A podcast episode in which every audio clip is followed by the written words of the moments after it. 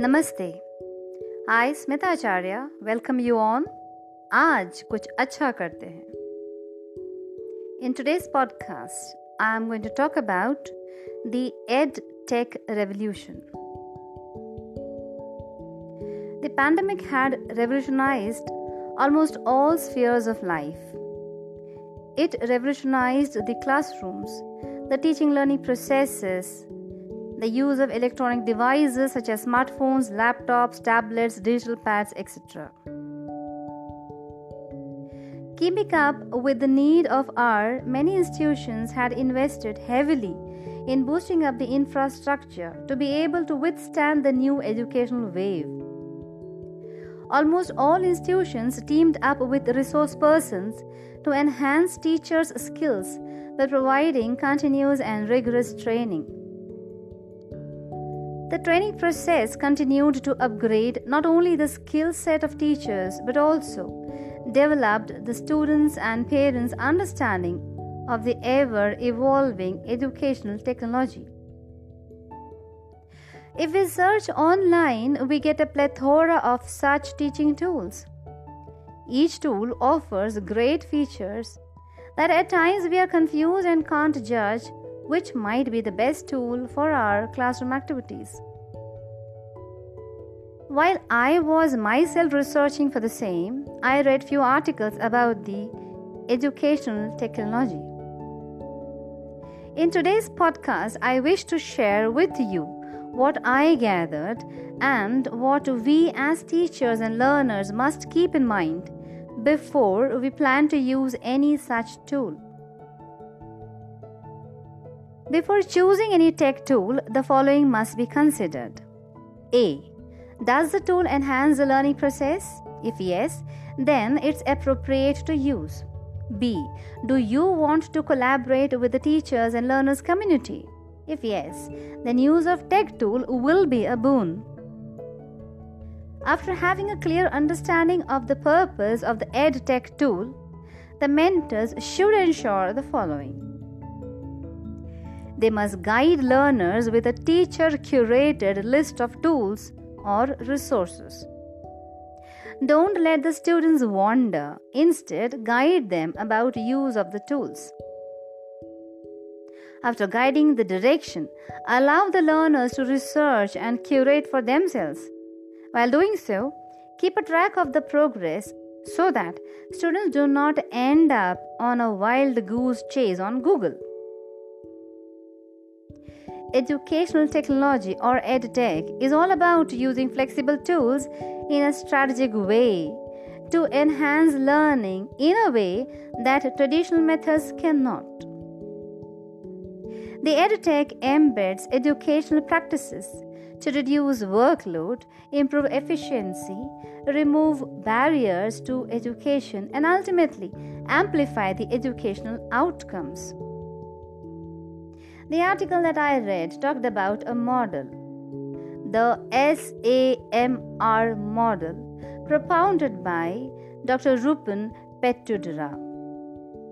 The SAMR model helps teachers think about how and why they use technology and how it can help them in integrating into their practice.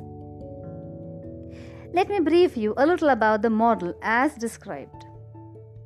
This model has four stages. Each stage is a part of the framework that categorizes strategies for classroom technology implementation.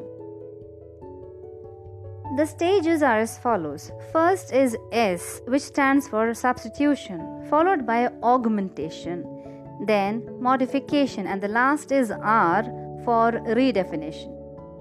In the substitution stage, technology is used as a direct substitute with no functional improvement, such as the use of word processors instead of the regular pen and paper to write an assignment.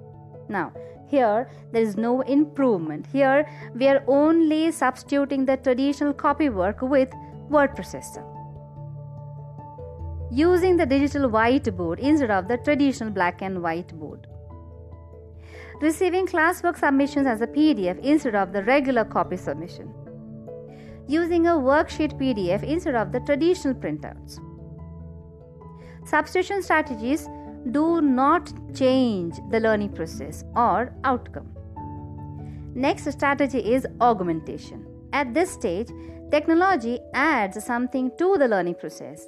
It helps in independent and student centric learning, such as the student uses internet for his or her research work. The student adds images, tables to the assignment, adds hyperlink to the document. Next strategy is a modification. At the modification stage, technology is used to design interactive and dynamic tasks that go beyond the limitations of a traditional classroom, such as making a video to explain the assignment, adding a video to the assignment, adding a YouTube link that explains the content. Next strategy is redefining. Technology allows for the creation of new tasks previously inconceivable, such as organizing a virtual field trip. Or, after reading a book in class, you can invite the author to chat about their work and answer questions. Or, without moving out of the comfort of your space, you can connect with people over a live chat show. The article further elaborates when employing technology as a substitution or an augmentation, it is considered enhancing the learning experience, whereas at the modification or redefinition levels, it is considered as transforming the learning experience. Uh, it's like adding a variation to your traditional family recipe of, say, the cinnamon cake. This is enhancement, and creating an entirely new original cake is transformation.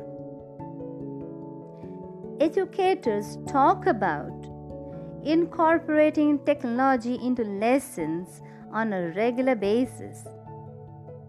But is it being done in a meaningful way?